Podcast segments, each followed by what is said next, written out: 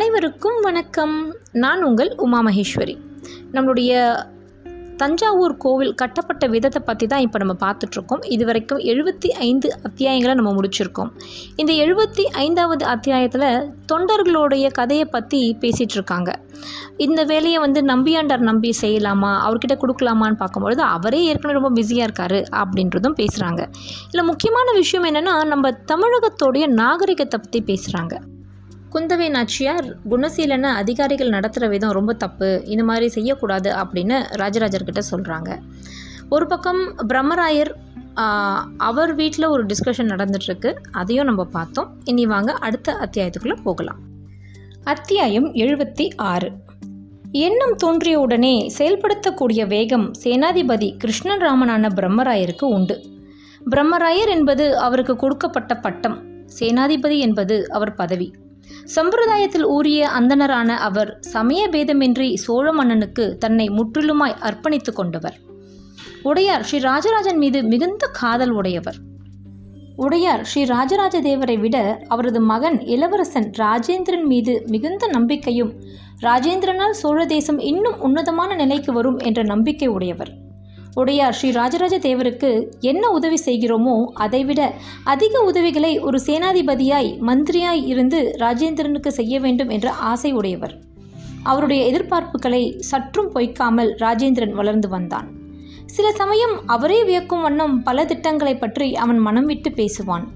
தன்னுடைய கனவுகளை அவன் காலடியில் அவருக்கருகே உட்கார்ந்து காதோடு கூறுவான்.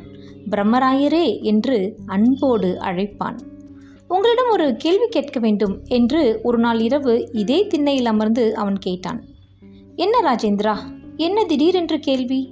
உனக்கு தெரியாதது என்ன? நான் இந்த சோழ தேசத்தை பற்றி சொல்லிவிடப் போகிறேன் என்று பிரம்மராயர் கிட்டத்தட்ட அவன் குரல் விகிதத்திலேயே பதில் சொன்னார். நான் சோழ தேசத்தை பற்றி தான் கேட்கப் போகிறேன் என்று ஏன் நினைக்கிறீர்கள்? என் எண்ணம் சோழ தேசத்தை தாண்டி வேறு சில இடங்கள் மீது நிலை கொண்டிருக்கிறது. என் கேள்வி முக்கியமானது, கொஞ்சம் ஆழ்ந்து நீங்கள் சிந்தித்து பதில் சொல்ல வேண்டும் என்று பீடிகையோடு பேச துவங்கினான். கேள் ராஜேந்திரா. அவர் நெருங்கி உட்கார்ந்து கொண்டார். பரத கண்ட மன்னர்களில் எவரேனும் படையெடுத்து பிற தேசத்திற்கு போனதுண்டா? ஆமெனில் யார், இல்லையெனில் ஏன் என்றார். பிரம்மராயர் திகைத்து போனார். இப்படி ஒரு கேள்வி இளவரசரிடமிருந்து வரும் என்று அவர் நினைக்கவே இல்லை.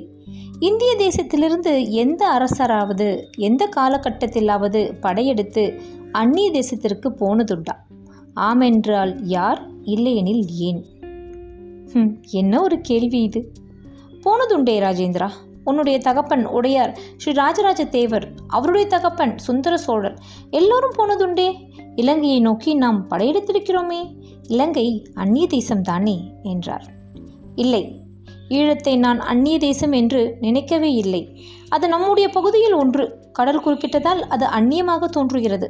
நமது மக்கள் வாழும் பூமி, இதை அந்நியம் என்று எப்படி சொல்வது? நான் சொல்வது, இன்னும் விலகி கிழக்கே உள்ள கடலை கடந்து வேறு பக்கம் அரசர்கள் யாரேனும் போயிருக்கிறார்களா? வடக்கே இமயம் வரை யாராவது போயிருக்கிறார்களா என்றான். போனதாக சொல்லப்படுகிறது ராஜேந்திரா. சேரன் ஒருவன் போயிருப்பதாக சொல்லப்படுகிறது, ஆனால் அது குறித்து சரியான தகவல்கள் ஏதும் இல்லை என்றார் பிரம்மராயர். இந்த பரத கண்டம் தாண்டி ஏன் இவர்கள் போகவில்லை? வடக்கே மணல்வெளியாக இருக்கின்ற காந்தார தேசம் போய் முற்றுகையிட்டு அங்கிருந்து அழகான பெண்டிர்களை ஏன் கொண்டு வரவில்லை? முன்னீர் பழந்தீவு ஆயிரத்தை ஏன் இவர்கள் கை கொள்ளவில்லை? கிழக்கு பக்க தேசங்களை ஏன் இவர்கள் வெற்றி கொள்ளவில்லை? கடாரத்தை ஏன் இவர்கள் தொட்டு பார்க்கவில்லை என்றான் ராஜேந்திரன். ராஜேந்திரா, அதற்கு மிகப்பெரிய படைபலம் வேண்டுமே என்றார் பிரம்மராயர். இல்லை பிரம்மராயரே, திறமை வேண்டும். படைபலம் எப்படி வேண்டுமானாலும் சம்பாதித்து கொள்ளலாம். அப்படி போக வேண்டும் என்ற எண்ணம் வேண்டும். எண்ணத்தை செயலாற்றும் திறமை வேண்டும். இவை இரண்டும் இந்த பரத கண்டத்து தென்பகுதி மக்களுக்கு குறைவாக இருக்கிறது. இதை தவிர உள்ளூர் சண்டைகளிலே இவர்கள் சோர்வாகி விடுகிறார்கள். இந்த சண்டைகளை தீர்த்து வைக்கவே இவர்களால் முடியாது போகிறது. ஊர் விட்டு விலகினால் ஊர் கொள்ளையடிக்கப்படுமோ என்று பயப்படுகிறார்கள். எனவே கடல் தாண்டி போகவோ இமயம் வரை நடக்கவோ இவர்கள் அஞ்சுகிறார்கள் என்றான் ராஜேந்திரன். உண்மைதான் ராஜேந்திரா. எதற்காக இப்படி ஒரு கேள்வி கேட்கிறாய் என்றார் பிரம்மராயர். எனக்கு அப்படி ஒரு எண்ணம் இருக்கிறது பிரம்மராயரே என்றான் ராஜேந்திரன். கடல் கடந்து போகவா? ஆமாம், இமயம் வரை போவதற்கு, அங்கு போய் கங்கை நீரை கொண்டு வருவதற்கு, அங்கிருந்து கங்கை நீரை கொண்டு வந்து இங்குள்ள எல்லா சிவாலயங்களிலும் அபிஷேகம் செய்வதற்கு, கடாரம் போய் அங்கிருக்கின்ற செல்வங்களை வாரி நம்மூர் சிவனுக்கு அணிவித்து பார்ப்பதற்கு, அங்குள்ள மக்கள் யார், என்ன செய்கிறார்கள், அங்குள்ள விதை நெல்கள் எப்படிப்பட்டவை, வேறு என்ன அங்கு விளைகின்றன என்று கண்டுபிடித்து அரிய பொருட்களை கொண்டு வருவதற்கு, நம்மை பற்றி அவர்களுக்கு சொல்வதற்கு, அவர்களை பற்றி நாம் அறிவதற்கு படையெடுத்து போக வேண்டும் என்று தோன்றுகிறது என்றான் ராஜேந்திரன். இதற்கு படையெடுத்துதான் போக வேண்டுமா? கலாச்சார பரிவர்த்தனை செய்து கொள்ளலாமே என்றார் பிரம்மராயர். யாரும் அனுமதிக்க மாட்டார்கள், எவரும் விரும்ப மாட்டார்கள். கத்தி முனையில்தான் இதுவரை எல்லா தேசத்திலும் கலாச்சார பரிவர்த்தனை நடந்திருக்கிறது, மதம் வளர்ந்திருக்கிறது என்றான் ராஜேந்திரன். உண்மை ராஜேந்திரா, உன்னுடைய நல்ல கனவுகள் பலிக்கட்டும் என்று என் தகப்பன் ரங்கநாதன் திருவடியில் தலை வைத்து நமஸ்கரிக்கிறேன், மனமுருக பிரார்த்திக்கிறேன். உன்னுடைய திட்டம் என்ன? எப்பொழுது இதை நிறைவேற்றப் போகிறாய் என்றார் பிரம்மராயர். எதுவும் இப்பொழுது உறுதியாக தெரியவில்லை பிரம்மராயரே. பத்து வருடங்களுக்கு பிறகு நான் கடல் கடந்து போவதற்கு விரும்புகின்றேன். அப்படியா? அதற்கு முன் இங்கு செய்ய வேண்டிய வேலைகள் அதிகம் இருக்கின்றதே என்றார் பிரம்மராயர். ஆமாம், வடக்கே பலப்படுத்திக் கொள்ள வேண்டும், சாளுக்கியன் தலை தூக்க விடாமல் செய்ய வேண்டும். குறிப்பாய் மேலை சாளுக்கியனை அதிரடித்து அவன் கால்களை முறித்து வெறும் விவசாயிகளாக அவர்களை செய்ய வேண்டும். பத்து பேர் ஒன்று கூடினால் படையெடுத்து போய்விட வேண்டும். மிக பலமான நமது படை ஒன்றை அங்கு நிறுவி நமது ஆட்சியை நடத்த வேண்டும். அதே விதமாக பாண்டியர்கள் தலை தூக்க விடாமல் அழுத்தி வைக்க வேண்டும். பாண்டியர்களும் சாளுக்கியர்களும் எத்தனை விதமாக நாம் உபதேசித்தாலும் சுதந்திரமாகவே இருக்கவே ஆசைப்படுவார்கள். பாண்டியனை இடையராது சேரன் தூண்டிவிட்டு கொண்டே இருப்பான். இலங்கையில் உள்ள பௌத்த குருமார்களால் அங்குள்ள பரம்பரை மகிபாலர்களும் ஆடிக்கொண்டிருப்பார்கள்.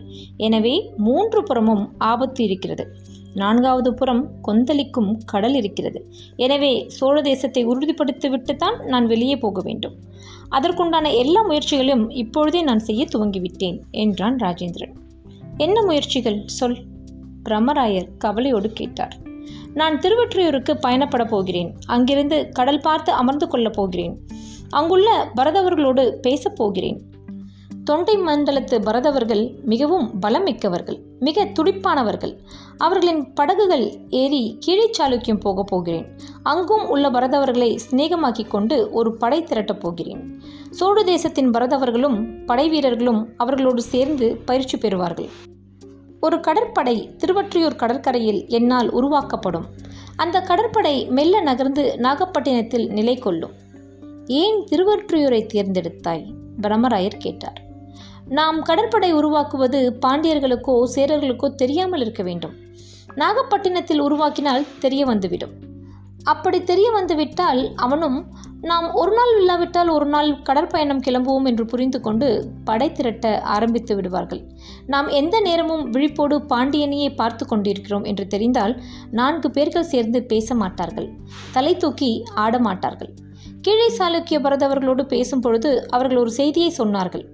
இப்படி கடல் வழியாகவே வடக்கு நோக்கி போனால் கங்கை கலக்கும் இடம் ஒன்று வரும் என்றும், அந்த கங்கை கரையோரும் இறங்கி உள்ளே போனால் இமயமலை அடிவாரத்தை அடையலாம் என்றும் அவர்கள் சொன்னார்கள். அப்படி யாத்ரீகர்களாக போய் வந்த பரதவர்களை நான் சந்தித்தேன். மூன்று முறை யாத்ரீகராய் போய் வந்த ஒரு பெரியவரையும் நான் பார்த்தேன். அந்த நாகரிகம் பற்றி அவர் விரிவாக சொல்கிறார். ஆனால் அவர் பரதவர் நாகரிகம் பற்றியும் படகுகள் கட்டுமானம் பற்றியும் போர் வீரர்களுடைய குணங்கள் பற்றியும் சொல்கிறாரே தவிர உள்ளுக்குள் போய் பொதுமக்களின் விஷயங்களை தெரிந்து கொள்ளவில்லை. அரசர்களுடைய நிலைமையும் அவர்களுடைய வாழ்க்கையும் பற்றி தெரிந்து கொள்ள அவரால் இயலவில்லை. அதற்கு அவர் அனுமதிக்கப்படவில்லை. எனவே சில உயர்குடி பிரபுக்களை அழைத்து கொண்டு நான் கடற்கரை வழியாக நல்ல காற்றுள்ள நேரத்தில் வடக்கு நோக்கி கங்கை கரை வரை பயணப்படலாம் என்றிருக்கிறேன். கங்கை கரையில் இறங்கி குதிரை ஏறி இமயமலை அடிவாரம் போய் மறுபடியும் கடற்கரைக்கு வந்து அங்கிருந்து பருவகாலம் பார்த்து கப்பலில் ஏறி மீண்டும் திருவற்றியூர் வரலாம் என்றிருக்கிறேன் என்றான் ராஜேந்திரன். ராஜேந்திரா, நல்ல எண்ணம். ஆனால் வடக்கே திருவற்றியூரிலோ மேல்பாடியிலோ நீ இல்லை என்று தெரிந்தால் சாளுக்கியர்களும் பாண்டியர்களும் ஆட ஆரம்பித்து விடுவார்கள். உன் தகப்பனார் வேறு விதமாக எண்ணம் கொண்டிருப்பதால் உன் திட்டத்தில் நீ சிறிய மாற்றத்தை செய்ய வேண்டியிருக்கும் என்றார் பிரம்மராயர். என்ன, சொல்லுங்கள். இப்பொழுது ராஜேந்திரன் நெருங்கி வந்தான். உன் தகப்பனாருக்கு யுத்தம் அலுத்துவிட்டது. கோவில் கட்டுதல் பற்றி பேச ஆரம்பித்து விட்டார். எனவே நீ எல்லைகளை பார்க்கும் பொறுப்பும் படைகளை பலப்படுத்தி உற்சாகமூட்டும் வேலையும் செய்ய வேண்டிய நிர்பந்தத்திற்கு ஆளாகியிருக்கிறாய். நீ யாத்திரை செய்ய முடியாது. யாத்திரைக்கு நீ போய்விட்டால் இங்கு யார் தலைமையில் எல்லை காவல் நடைபெறும்? எல்லை காவல் இங்குள்ள சேனாதிபதிகளால் தான் நடைபெறும் என்றால் அது அவ்வளவு ரசமான விஷயம் அல்ல. உள்ளுக்குள்ளே தகப்பன் கோயில் கட்டி கொண்டிருக்கின்றான், பிள்ளை யாத்திரை போய்விட்டான் என்று அந்நியர்களுக்கு தெரிந்தால் உடனே வால் பிடிக்க தோன்றும், வேல் வீச தோன்றும், படை திரட்ட தோன்றும். நாமாய் ஒரு படையெடுப்பை வரவழைத்துக் கொள்கிறோம் என்று நினைக்கிறேன் என்றார் பிரம்மராயர். பிறகு எப்பொழுதுதான் நான் யாத்திரை போவது? ராஜேந்திரர் கேட்டார். அதற்கொரு காலகட்டம் இருக்கிறது ராஜேந்திரா. இதை வேண்டாம் என்று சொல்கிறீர்களா? இல்லை, உன் திட்டம் மிக சரியானது. ஆனால் நீ போகாமல் திருவற்றியூரில் இருந்து கொண்டு உன்னுடைய படை வீரர்களை அனுப்பு. வெறுமனே பத்து இருபது என்றில்லாமல் இருநூறு பேரை அனுப்பு என்றார் பிரம்மராயர். அப்பொழுது அது படையெடுப்பு போல ஆகிவிடுமே என்றார் ராஜேந்திரர். தனித்தனியாக அனுப்பு. மூன்று நாட்கள் நான்கு நாட்கள் இடைவெளியில் அனுப்பு. அதிக ஆரவாரம் இல்லாமல் தெற்கிலிருந்து கைலாயம் தரிசிக்க வந்திருக்கிறோம் என்று போகட்டும். வம்புக்கு இழுத்தாலும் மரியாதையாக பேசட்டும். பரிசுகளை கொண்டு போகட்டும். பொற்காசுகளை பொதுமக்களுக்கும் படை வீரர்களுக்கும் அவர்கள் அள்ளி தரட்டும். அவர்கள் கேட்கின்ற சுங்கவரிகளை செலுத்திவிடட்டும். பிறகு பயணம் சுகமாக இருக்கும் என்பது என் அபிப்பிராயம். அந்த கடல் மார்க்கமான பயணத்துடைய பத்திரத்தை புரிந்து கொண்டு அதற்கு பிறகு நீ பயணப்படலாம். இம்மாதிரியான குழுக்கள் இரண்டு மூன்று போன பிறகு அல்லது ஒருவரை இரண்டு மூன்று முறை போன பிறகு நீ அதில் பயணப்படலாம். ஒரு இளவரசன் சட்டென்று தான் மட்டுமே யாத்திரை கிளம்புவது நல்லதல்ல என்றார் பிரம்மராயர். நீங்கள் சொல்வதில் ஒரு நியாயமும் இருப்பதை உணர்கிறேன் பிரம்மராயரே. நான் மறுபடியும் யோசித்துவிட்டு உங்களுக்கு தகவல் அனுப்புகிறேன். ஆனால் என்னால் சோழ தேசத்திலேயே உட்கார்ந்திருக்க முடியாது என்பதை மட்டும் நீங்கள் ஞாபகம் வைத்துக் கொள்ளுங்கள். பரத கண்டத்தை விட்டு வெளியே போய் படையெடுத்து தன்னுடைய புகழையும் தீரத்தையும் நிலைநாட்டிய முதல் சோழ மன்னனாக, ஏன் பரத கண்ட மன்னனாக இருக்க இந்த ராஜேந்திரன் பிரியப்படுகின்றான் என்றான் அவன். ராஜேந்திரன் சொல்லி முடித்ததும் ஜெய விஜயீ பவ என்று பிரம்மராயர் குரல் கொடுத்தார். அவனை கட்டி தழுவி கொண்டார். உன்னுடைய இந்த உள்ள கிடக்கை நிறைவேற்றுவதற்காக என் ஊரான அமன்குடியில் உள்ள அழகே துர்கைக்கு நல்ல நாள் பார்த்து சஹசிர சண்டி ஹோமம் நடத்துவேன். இந்த சஹசிர சண்டி ஹோமம் முடியும் தருவாயில் உன்னுடைய படை ஒன்று வடக்கு நோக்கி போகட்டும். உனக்கு தகவல் அனுப்புவேன். போய்வா ராஜேந்திரா. அவரை சாஷ்டாங்கமாக விழுந்து வணங்கிவிட்டு ராஜேந்திரன் வெளியேறினான். இந்த ராஜேந்திரனுக்காக சஹசிர சண்டி ஹோமம் அமன்குடியில் நடக்க துவங்கிவிட்டது. ராஜேந்திரனுடைய முதல் கடற்படைக்குழு வடக்கு நோக்கி நகர்ந்து விட்டதென்றும் அதற்கு முன்பே ராஜேந்திரனுடைய கட்டுப்பாட்டில் இருந்து மேலைச் சாளுக்கிய வீரர்கள் பதினாறாயிரம் பேர் அணிவகுத்து தஞ்சையை நோக்கி நடந்து வந்து கொண்டிருக்கிறார்கள் என்றும், சிறிய குற்றங்களுக்கும் கடுமையாக தண்டிக்கப்படுகிறார்கள் என்றும், கூலி வேலைக்காகவும் அழைத்து வரப்படுகிறோம் என்று கேள்விப்பட்டு மனம் நொந்து போய் அடிக்கடி கோபம் அடைகிறார்கள் என்றும் அவருக்கு சொல்லப்பட்டது. ஆனால் கால் நாழிகைக்கு முன்பு ஒரு ரகசிய தூதுவர் வேறொரு செய்தியை சொன்னார். ராஜேந்திர சோழன் கடற்பயணம் செய்ய தயாராகிவிட்டார் என்றும், அதற்கு முன்பு தந்தையான உடையார் ஸ்ரீ ராஜராஜ தேவரை தரிசித்துவிட்டு போவார் என்றும், அவர் கடற்பயணம் நாகையிலிருந்து துவங்கும் என்றும், கங்கை நீர் கொண்டு வந்து திருவிடை மருதூர் மகாலிங்கேஸ்வரருக்கும் பிறகு மற்ற கோவில்களுக்கும் வழங்குவார் என்றும் விளக்கப்பட்டது. பிரம்மராயர் கவலையானார். இத்துடன் இந்த எழுபத்தி ஆறாவது அத்தியாயம் முடிவடைகிறது. இந்த எழுபத்தி ஆறாவது அத்தியாயத்தில் பிரம்மராயருக்கும் ராஜேந்திரனுக்கும் நடுவில் இருக்கிற கான்வர்சேஷன்ஸ் தான் நம்ம பார்க்குறோம். எவ்வளவு ஒரு உன்னதமான நிலைக்கு தன்னுடைய நாட்டை கொண்டு போகணும்னு ராஜேந்திரன் பிரியப்படுறார். இதை கேட்கும்போது ரொம்ப சந்தோஷமாக இருக்கு. அடுத்த அத்தியாயத்தில் நம்ம சந்திப்போம். அதுவரை உங்களிடமிருந்து நான் விடைபெறுகிறேன். நன்றி, வணக்கம்.